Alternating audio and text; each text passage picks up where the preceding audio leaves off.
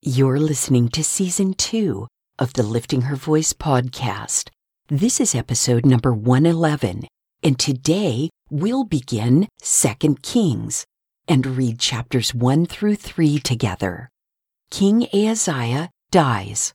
Elijah is taken up to heaven in a whirlwind, but Elisha gets a double portion of his spirit. And the Moabites rebelled. Welcome to the Lifting Her Voice podcast, Season 2. I'm your host, Joy Miller, and I invite you to grab your Bible and join me from the beginning, simply reading God's Word together. We built some spiritual muscles in 2020 with just the New Testament, but this year we're going all out, cover to cover, Old Testament and New. So whether with your first cup in the morning, your commute to work, or as the last thing on your mind before sleep, God's Word will equip you for every good work. I'm really glad you're here.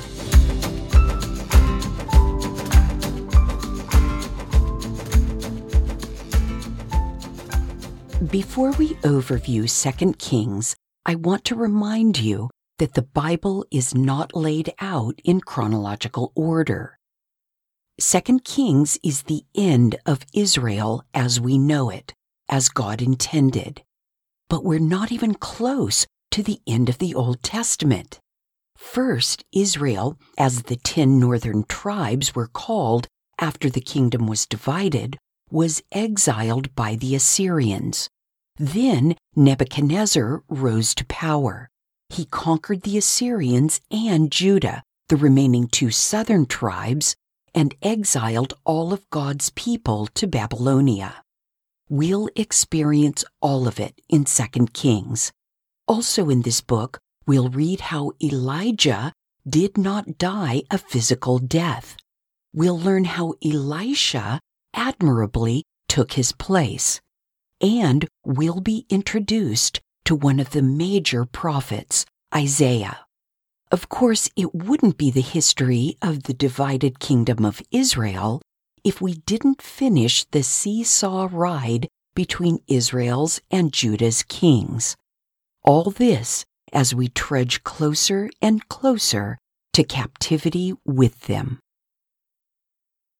2 Kings chapter 1 After Ahab's death, Moab rebelled against Israel. Ahaziah had fallen through the latticed window of his upstairs room in Samaria and was injured. So he sent messengers instructing them, Go inquire of Baal Zebub, the god of Ekron, whether I will recover from this injury. But the angel of the Lord said to Elijah the Tishbite, Go and meet the messengers of the king of Samaria and say to them, is it because there is no God in Israel that you are going to inquire of Baal Zebub, the god of Ekron? Therefore, this is what the Lord says You will not get up from your sickbed, you will certainly die. Then Elijah left. The messengers returned to the king, who asked them, Why have you come back?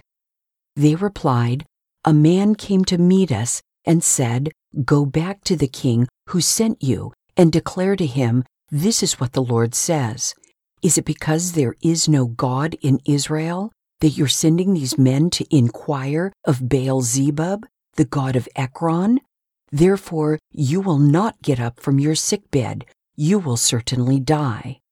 The king asked them, What sort of man came up to meet you and spoke these words to you? They replied, A hairy man with a leather belt around his waist.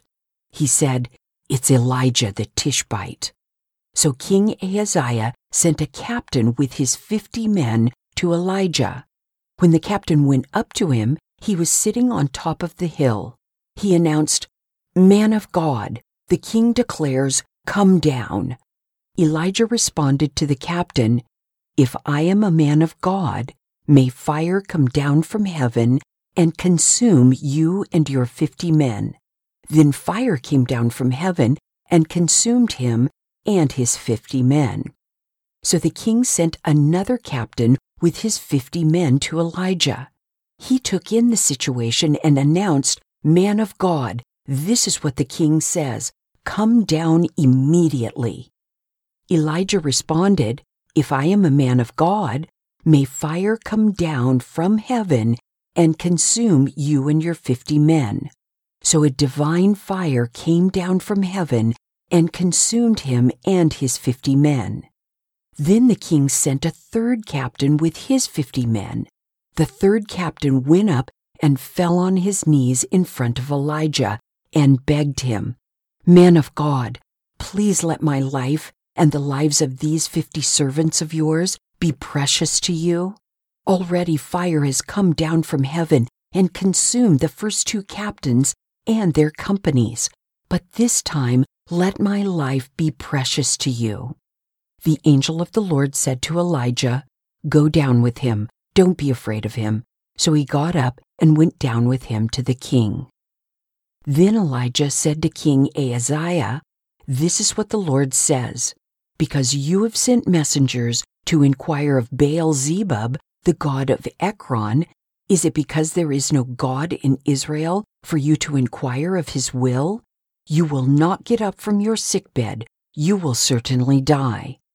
Ahaziah died according to the word of the Lord that Elijah had spoken.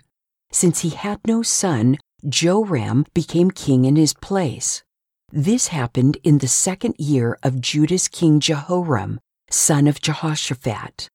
The rest of the events of Ahaziah's reign, along with his accomplishments, are written in the historical record of Israel's kings. 2 Kings chapter 2 The time had come for the Lord to take Elijah up to heaven in a whirlwind. Elijah and Elisha were traveling from Gilgal, and Elijah said to Elisha, Stay here, the Lord is sending me on to Bethel. But Elisha replied, As the Lord lives and as you yourself live, I will not leave you. So they went down to Bethel. Then the sons of the prophets who were at Bethel came out to Elisha and said, Do you know that the Lord will take your master away from you today? He said, Yes, I know. Be quiet. Elijah said to him, Elisha, stay here. The Lord is sending me to Jericho. But Elisha said, As the Lord lives and as you yourself live, I will not leave you. So they went to Jericho. Then the sons of the prophets who were in Jericho came up to Elisha and said, Do you know that the Lord will take your master away from you today? He said, Yes, I know. Be quiet. Elijah said to him, Stay here. The Lord is sending me to the Jordan. But Elisha said, As the Lord lives and as you yourself live, I will not leave you. So the two of them went on. Fifty men from the sons of the prophets came and stood observing them at a distance while the two of them stood by the Jordan. Elijah took his mantle, rolled it up, and struck the water, which parted to the right and left. Then the two of them crossed over on dry land. When they had crossed over, Elijah said to Elisha, Tell me what I can do for you before I am taken from you. So Elisha answered, Please, let me inherit two shares of your spirit. Elijah replied, You have asked for something difficult. If you see me being taken away from you, you will have it. If not, you won't. As they continued walking and talking, a chariot of fire with horses of fire suddenly appeared and separated the two of them. Then Elijah went up into heaven in the whirlwind. As Elisha watched, he kept crying out, My father, my father, the chariots and the horsemen of Israel. When he could see him no longer, he took hold of his own clothes, tore them in two, picked up the mantle that had fallen off Elijah, and went back and stood on the bank of the Jordan. He took the mantle Elijah had dropped and struck the water. Where is the Lord God of Elijah? He asked. He struck the water himself, and it parted to the right and the left, and Elisha crossed over. When the sons of the prophets from Jericho who were observing saw him, they said, The spirit of Elijah rests on Elisha. They came to meet him and bowed down to the ground in front of him. Then the sons of the prophets said to Elisha, Since there are fifty strong men here with your servants, please let them go and search for your master. Maybe the Spirit of the Lord has carried him away and put him on one of the mountains or into one of the valleys. He answered, Don't send them. However, they urged him to the point of embarrassment, so he said, Send them.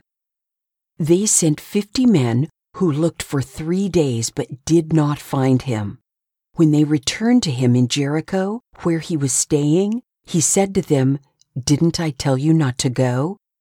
The men of the city said to Elisha, My Lord can see that even though the city's location is good, the water is bad and the land unfruitful. He replied, Bring me a new bowl and put salt in it. After they had brought him one, Elisha went out to the spring, threw salt in it, and said, This is what the Lord says I have healed this water. No longer will death or unfruitfulness result from it. Therefore, the water still remains healthy today, according to the word that Elisha spoke. From there, Elisha went up to Bethel. As he was walking up the path, some small boys came out of the city and jeered at him, chanting, Go up, Baldy! Go up, Baldy! He turned around, looked at them, and cursed them in the name of the Lord. Then two female bears came out of the woods and mauled forty two of the children. From there, Elisha went up to Mount Carmel, and then he returned to Samaria. 2 Kings chapter 3 Joram, son of Ahab, became king over Israel in Samaria during the eighteenth year of Judah's king Jehoshaphat, and he reigned twelve years. He did what was evil in the Lord's sight, but not like his father and mother, for he removed the sacred pillar of Baal his father had made. Nevertheless, Joram clung to the sins that Jeroboam son of Nebat had caused Israel to commit. He did not turn away from them. King Mesha of Moab was a sheep breeder. He used to pay the king of Israel 100,000 lambs and the wool of 100,000 rams. But when Ahab died, the king of Moab rebelled against the king of Israel. So King Joram marched out from Samaria at that time and mobilized all Israel. Then he sent a message to King Jehoshaphat of Judah. The king of Moab has rebelled against me. Will you go with me and fight against Moab? Jehoshaphat said, I will go. I am as you are, my people as your people, my horses as your horses. He asked, Which route should we take? He replied, The route of the wilderness of Edom. So the king of Israel, the king of Judah, and the king of Edom set out. After they had traveled their indirect route for seven days, they had no water for the army or the animals with them. Then the king of Israel said, Oh no, the Lord has summoned these three kings only to hand them over to Moab. But Jehoshaphat said, Isn't there a prophet of the Lord here? Let's inquire of the Lord through him. One of the servants of the king of Israel answered, Elisha, the son of Shaphat, who used to pour water on Elijah's hands, is here. Jehoshaphat affirmed, The word of the Lord is with him. So the king of Israel and Jehoshaphat and the king of Edom went to him. However, Elisha said to King Joram of Israel, What do we have in common? Go to the prophets of your father and your mother. But the king of Israel replied, No, because it is the Lord who has summoned these three kings to hand them over to Moab. Elisha responded, By the life of the Lord of armies, before whom I stand, if I did not have respect for King Jehoshaphat of Judah, I wouldn't look at you. I would not take notice of you. Now bring me a musician. While the musician played, the Lord's hand came on Elisha. Then he said, This is what the Lord says Dig ditch after ditch in this wadi. For the Lord says, You will not see wind or rain, but the wadi will be filled with water, and you will drink, you and your cattle and your animals. This is easy in the Lord's sight. He will also hand Moab over to you. Then you will attack every fortified city and every choice city. You will cut down every good tree and stop up every spring. You will ruin every good piece of land with stones. About the time for the grain offering the next morning, water suddenly came from the direction of Edom and filled the land. All Moab had heard that the kings had come up to fight against them, so all who could bear arms, from the youngest to the oldest, were summoned and took their stand at the border. When they got up early in the morning, the sun was shining on the water, and the Moabites saw that the water across from them was red like blood. This is blood, they exclaimed. The kings have crossed swords, and their men have killed one another. So, to the spoil, Moab. However, when the Moabites came to Israel's camp, the Israelites attacked them, and they fled from them. So Israel went into the land attacking the Moabites. They would destroy the cities, and each of them would throw a stone to cover every good piece of land. They would stop up every spring and cut down every good tree. This went on until only the buildings of Kir-hareseth were left. Then men with slings surrounded the city and attacked it. When the king of Moab saw that the battle was too fierce for him, he took 700 swordsmen with him to try to break through to the king of Edom, but they could not do it.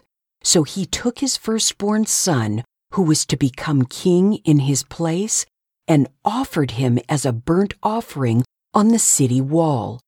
Great wrath was on the Israelites, and they withdrew from him and returned to their land.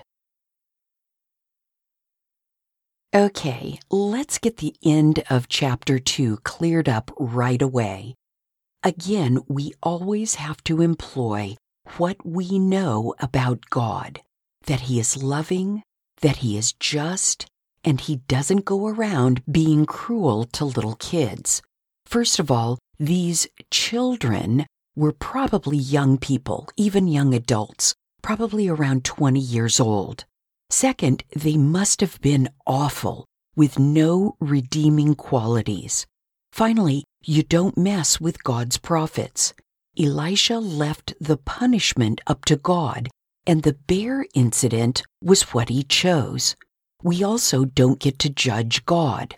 Likewise, at the end of chapter 3, we don't want to wrongly assume that Chemosh, the god of the Moabites, had any power to send the Israelites running.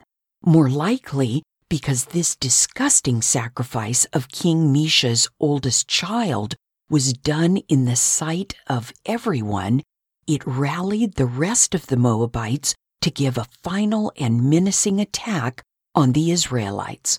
Not really sure how this squared with Elisha's word that Israel would take the spoils and cities of Moab. If you know, please share at liftinghervoice.com, Facebook, Instagram, or Twitter. Thank you for joining me here today. I pray that by spending time in His Word every day, you will be changed. Visit me at liftinghervoice.com with your comments and questions. And don't forget to visit the blog page while you're there. If you like the podcast, it would be great if you'd give it a five star review and share it with everyone you know. Don't forget to subscribe wherever you get your podcasts. See you tomorrow.